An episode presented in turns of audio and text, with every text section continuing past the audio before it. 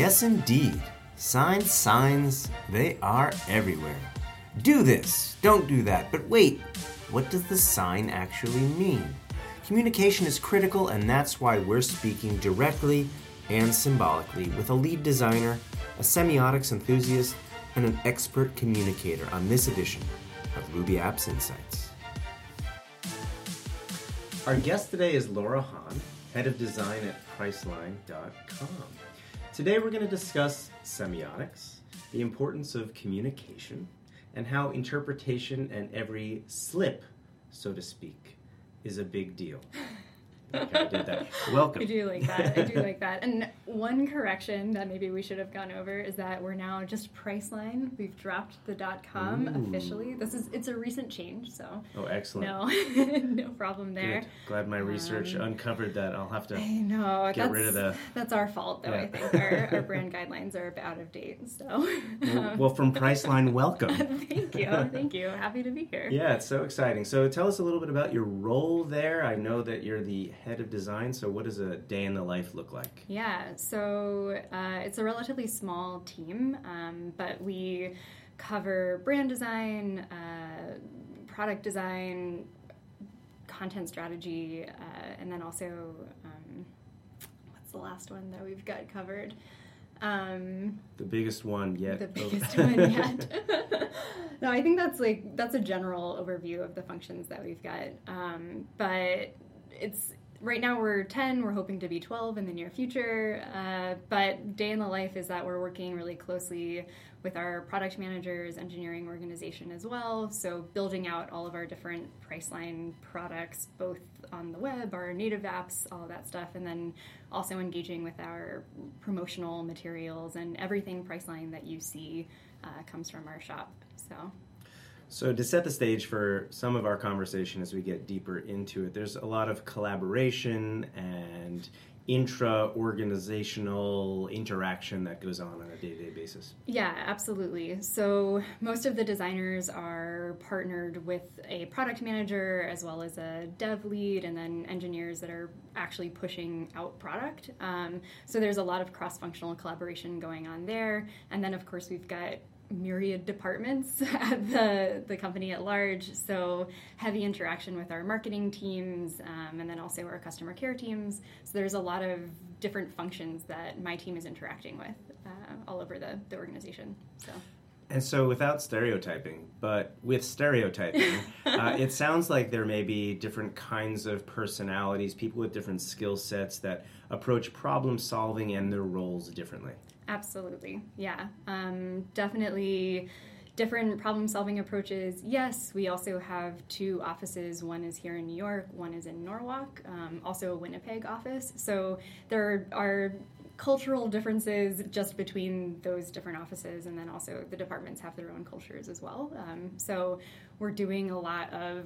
Um, yeah, like cross cultural stuff and being ambassadors of design essentially to lots of other other arms of the company. Um, that sounds a little highfalutin, but yeah, we kind of are representing our function. Uh, Well, sometimes people just don't notice that. I mean, it's it was funny you said Norwalk and you're here in New York, and we're like, well, that's Connecticut, but even Connecticut culture, so to speak, is probably different than what an urbanite in New York City would uh, would yeah, be. definitely, definitely. Hmm, Sorry to all you folks from Connecticut, even those of you that are commuting into New York City. So, uh, when we first connected, we had a conversation about linguistics and meaning. And I know that's a passion for you. So, let's unpack how precisely that came to be for you. Yeah, for sure. So I've always been a language enthusiast. I studied languages all through high school and college, um, both you know the Germ or like the Romantic languages that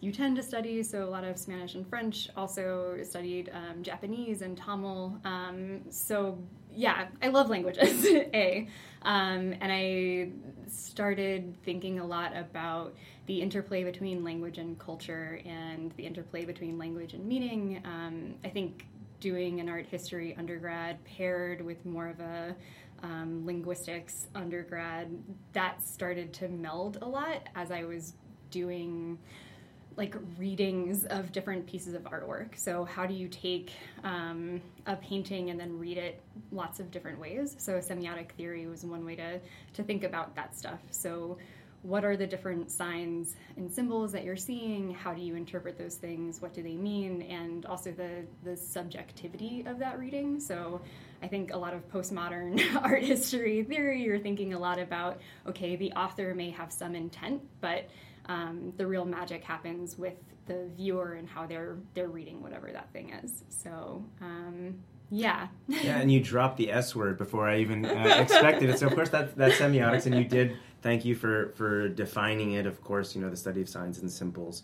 Um, but what was interesting to me about your background is that you paired visual study with verbal, and sometimes people are very single track. You are a writer or you are a visual thinker, but pairing those two together, there must be some really fascinating interplay in space at which you exist, and even the way your mind probably works with how you problem solving is one thing because that is a very business oriented uh, approach to things, but just in general, the way that you must see and experience the world is probably enhanced based on that background. Um, I'd like to think so. I so. basically just gave you a superpower. yeah, so, no, yeah. that sounds really great. Awesome. Um, yeah, I think it definitely does. Um, if you think about the the history of language and specifically written language, I mean, it starts out as something that's very pictographic, right? Um, and then it morphs into something that's more symbolic. So you, we all understand that now this thing doesn't represent a cow anymore; it represents the ah sound. um, so that I think is really interesting from in the design world, right? Because so much of what we're doing is um, making the invisible visible or rendering some sort of conceptual intent in a way that people can more readily understand. That's a lot of what written language serves too. So, how do you make something that is otherwise invisible or something that's like between two people, something that that has more tangibility to it, I guess, and more of like a lasting artifact of that thing. So that's super interesting to me and I think about as I'm as I'm engaging with people as a designer, I tend to pair spoken like conversations mm-hmm. with um, whiteboards or my notebook or whatever is nearby to clarify what it is that I'm trying to communicate with that accompanying visual artifact. Um, it tends to people just tend to understand what's going on a little bit more if you're representing it pictographically as well. so, um, yeah, I was listening to someone who I'll probably have to get back to you with his name, but he, um, a genius. You have to listen to the follow up yes, episode. for sure. Um, a genius from MIT, but he was talking about how um, if you're speaking conversationally or just talking or even writing, it's a very low compression medium. There's you're essentially having to using long words um, try to transfer whatever is in your head to another person's head and then they have to reconstruct whatever that picture is that you've got in your head so a lot gets lost in that translation but if you can render it as a visual, um, it's a more highly compressed medium to pass that same picture. So something like you know, mathematic notation allows you to very quickly relay something that otherwise would take you maybe a couple sentences to explain. So I think that there's there's something about that form of communication that is higher compression and lower loss. You lose less in translation. Yeah, there's a, a word uh, that continues to pop up in my mind, which is uniformity, and the idea of uniformity for various audiences to interpret something in the same way. And Yeah. it seems like uniformity is easier to achieve with this compressed state rather than all of the I don't know other other nodes and distractions that you have to grapple with in order to achieve that core meaning. Yeah, absolutely. I think that's totally right. So, yeah, I think a lot of semiotics is about the fact that whatever the sign is can be interpreted in multiple ways. Like what that meaning is could be different, and um, and it's very subject subjective what your interpretation of that is. So yeah, how do you like create some form of communication that has fewer like disparate uh, interpretations. Today, the matter of truth is critical for all people, professionals, and marketers especially. Whether or not there can be multiple truths is debatable, but within the context of brand and content management, there's typically only one. That's where Ruby Apps comes in. Ruby Apps is a cutting edge collaboration platform that provides marketers and business developers with a single source of truth from which to manage, publish, and share mission critical content in a more consistent and efficient fashion. To demo Ruby Apps today, visit rubyapps.com.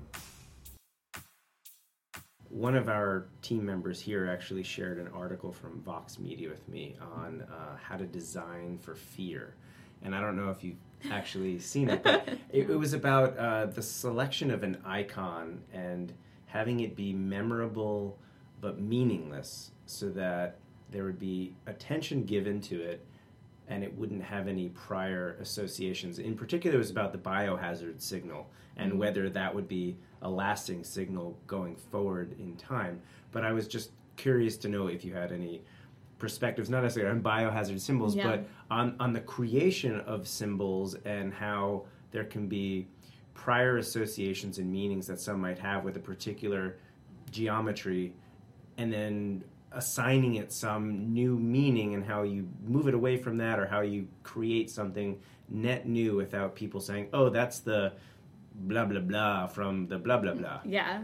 Yeah. I think a lot about um, the cognitive space that things already occupy. So that for sure happens with certain shapes and certain symbols. Um, you just can't really shake some of that stuff. So I think about it a lot in terms of name spacing in development where you want to ensure that um, something has a clean namespace. It's not sharing a namespace with something else. Um, so definitely, I think that also happens with words too. Um, I know that I already chatted with you about a recent situation at my company where um, we had this whole workshop day where um, a consultant came in and was talking about how you take a big product idea and break that down into smaller experiments where you can validate that your product idea has teeth. Um, and all day long, we were talking about experiments and how you design the right experiment to validate uh, your product idea. And then at the end of the day, I realized that everyone had heard experiment and could only have the Priceline translation of that, which is an A B test in production. So everyone's experiment was an A B test in production rather than any of the many other ways that they could have um, validated their ideas. So that was a really good um, reminder of the fact that yeah, words do have very specific meanings in specific contexts, in specific cultures, and we hadn't done a good enough job of um, unpacking what that meant outside of the Priceline world and that it could be something more agnostic of this very specific definition that we had. Language can be a dangerous thing because people's, I think people's minds tend to rewire towards that specific meaning. So. So that's a great illustration. And what I was hoping we could do would be to go one step further and just talk about literally what the risks can be associated with, you know, these preconceived or cultural constructions that organizations may have around words or around um, terms or even processes and how they yield kind of preconceived results because yeah. of those cultures. Yeah. Um, I think that they, like, words and cultures can, um, and that sort of that wiring that goes along with it, I think that it can reduce elasticity or plasticity in your culture, in your organization, in your processes. Um, if you have a set of words or a language that's too narrow, where you're you're trying to overly categorize things into like strict buckets. Um, and I think that that that tends to create more solution or oriented cultures rather than solution and like output oriented cultures where everyone in that situation was trying to drive towards the output that they knew they were measured on. Like we have certain quotas around how many A B tests we put into production. So that's something that, that they're measured by and is a, a construct for what they're expected to deliver. Um, so I think that being careful about those sorts of things, yeah, design is another one that's tricky uh, for me because. Um, a lot of people's mental models about design, they're kind of conflating three different things. So there's the actual design artifact, which might be most people would think it's a wireframe or I don't know, something pretty, I guess, is a lot of what people are thinking about. But then there's also design as a process of creation, um, and then there's the designer who's a person, or design as a department or a role, and all of those three things kind of get like put together. Mm-hmm. Um, but there's something very prescriptive when you think about design as a deliverable, where yeah, if people are expecting that our their engagement with us should result in a specific deliverable then they're not going to be able to understand all of the other different ways that they could engage with designers. So I think that's something that uh, gets pretty tricky. Like, I think moving from calling, if you, I've, I do not think I've ever been in a situation where we called um, developers or engineers coders. But if you're calling coders coders, there's a very specific uh, expectation for what it is that they're delivering that might not uh, allow for them to take up more space in an, in an organization. Right. Yeah, absolutely. Yeah, absolutely. You put you, you're putting people in, in in boxes essentially, and they're only allowed to exist within those boxes, and that can be very limiting for an organization. I was wondering, this is a, a little bit off topic, or maybe it's not. I was wondering if jargon is something that falls into this category as well. There's certain you know certain fields have their own languages that are germane to those fields and it has some prescriptive meaning. You know, if you're going to build a deck, a deck means something. It, it may specifically mean a 10 page PowerPoint presentation if you're a management consultant, well, if you're a management consultant, probably is a hundred page deck. But you know, just the same, uh, I, I, was curious to know if that was something that falls under this category as well. Yeah, it definitely does. And in our context, there's a lot of jargon in the travel industry, which I, I guess makes sense. Um, but it's funny for us because it starts to creep into the way that we talk to our customers um, who are very much not in the travel industry. So, um, yeah, things like, uh, for example, on our rental cars path, uh, internally we refer to our checkout page as a contract page because historically there's a contract between you as a customer mm-hmm. and the company that you're renting a car from. Um, but that's not what that page is from a customer viewpoint. And if you were to say, yeah, they wouldn't be able to say that they found a bug on the contract page. They wouldn't even really think of it as a contract anymore. So there are certain things that are in our lexicon that are very much not in a customer lexicon, and, mm-hmm. and it's detrimental for us to to speak in that way because it makes us less approachable as a company, it um, I, I think it it sows mistrust, right? Mm. Um, so or do you have to be bilingual, so to speak? I mean, of course, you have to be able to speak to the customer in his or her native language, whatever yeah. that may be. Um, but I, I, would tend to think as well that having a shorthand by which you can communicate with your peers has to speed up the process and allow you to serve your customers better and faster. For sure, but I think that with expediency, there's always a loss in nuance and mm-hmm. um, a loss in, in some perspective, right? So I think as we're hoping to become an even more customer centric culture, I think there are certain things about our language that should change to match that. If that's a goal, if that's a pursuit, um, to to think more like our customers and to be more in tune with our customers.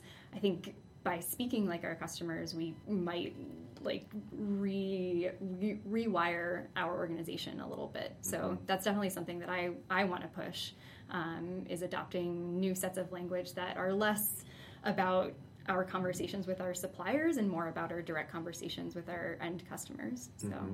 and if let's just say that your business is acquisitive and you wind up having new customers, theoretically you'd have to learn new ways to speak to new customers. for sure, definitely. Um, yeah, I mean, language evolves, people evolve, companies Sure, evolve. So yeah. absolutely, we should be we should be growing our vocabulary. Um, yeah, over time. Makes perfect sense. Who in the world, I guess, in the world of business, though, probably specifically, does this well or better than others, or at least does it well in one way enough that well, we can talk about it and people can we can name drop. Yeah, for sure. I think I've been thinking a lot about um, how Amazon does product development. One of the things that's part of their product development process is um, essentially writing a press release ahead of time. So you pitch your new product by writing the press release that ultimately you would want to be presenting to a customer, right? Here's our new cool thing that we made for you, and here's why it's valuable to you. Um, and I think that that's a really good exercise for putting yourself into the customer's mind. What would they want to hear about this cool new thing that we've built, even though you haven't built it yet? Um, and I think that obviously the the business value should be pretty evident in whatever that is um, but how do you sell something that like is meaningful to you to your business to a customer how do you connect that business value with that customer value because that's that's product market fit right? Um, where it's delivering value on both sides. So i think that that's a really good exercise and it's a it's a writing exercise it's a storytelling exercise. Um, how do you tell the story of the thing that, it, that you want to build? So i think that that's really i think that's a good way to go about doing product development but i don't know. Yeah, I, and it works. It's interesting because we had this conversation before. Uh, not this whole conversation, but I asked you this question, and I recall you mentioned Amazon. And so, in preparation, I went and wanted to get a better understanding of how Amazon communicates. And I think I knew this already, but one of the things that I learned about how they communicate internally is that meetings are run via the memo. And so, they will prepare a six page memo and that's how the executives and the executives go into the meetings they read the memos and then they have the actual meeting itself which is pretty fascinating come down to it and you have to have strong written skills i would imagine otherwise you're not going to get that job there i don't think i know of any other organization that has that demand on memo writing but i also don't know any other organization that is as successful really as Yeah. amazon has been Yeah. so take that no, yeah, it's an emphasis on communication and clarity of communication, something that um, can stand alone. It's it goes back to that um, that idea of artifacts too, right? There's the production of an artifact, which is a memo, um, that needs to be able to stand alone and can be um, socialized or passed around as necessary. So there's something really powerful in having to produce something like that. But Would that be your recommendation to anyone at any organization? Because clearly there's going to be a cultural fabric anywhere and you have to do what works, but would you start by suggesting the creation of some artifact and then socializing that artifact across the organization in some way and then that's how you would embed a, a new idea or a new definition of experiment or something to that effect? Yeah, absolutely. And I think too, I mean, I might be biased as a designer, but I think having it be a visual artifact rather than a written artifact would be even more impactful. Um, so if there's a way to better visually represent whatever concept it is that you're trying to push, um, not necessarily a high fidelity mock of a user interface, but some sort of diagram of, of whatever whatever information it is that you're trying to present. Um, I think that's very valuable. So. you know, I was I was going to end the episode here and just say okay, but I, I did have something else occur to me that I thought I wanted to ask earlier, and you just mentioned again. So talking about the power of a visual, that visual is not going to stand on its own. It's going to be accompanied by something verbal. And my next thought would be, okay, the more senses you have incorporated, the easier it is for the full idea to be absorbed. Yeah, absolutely. Yes. Um, So if you actually did a song as well, then you even greater chance that absolutely. Right, okay. Yeah, I think I think for sure. Um, or something that's tactile. I think a lot of the this sort of design thinking workshops that I run, um, we tend to to try to have I mean, post-it notes is a really simple way to do that, but it's something that's actually tactile that you can move around, um, that you can be engaged with and, and interactive with. Um, and yeah, if you think about all the different ways that people learn, some people learn kinetically, some people learn visually. Um, yeah, the more you're absolutely right, the more different senses that you can engage, the more likely it is to be adapted and understood. So yeah. Awesome. Amazing. I don't know if I've read the, the signs and symbols right. I've looked at the time and I want to make sure I'm respectful of yours, but is there anything we've left out? Should we cover anything um, else? Other than that, I'm hiring. so. All right. And I mean, if this hasn't been an advertisement for someone you'd want to work for, then I don't know what is. So wonderful. Well, Laura, thank you so much for joining us today on the Ruby Apps Insights podcast. It has been my pleasure. no, thank you. My pleasure. Yeah. Thanks for listening to this episode of Ruby Apps Insights, which is recorded in Studio 55 and hosted by me, Alexander Kopp. You can subscribe to Ruby Apps Insights on iTunes, Spotify, Google Play, and Pandora. If you like this episode, please leave us a five star rating and a comment. Equally, if you didn't, or if you'd like to hear a guest or a topic on a future episode, send an email to insights at rubyapps.com. Until next time, have an awesome every day.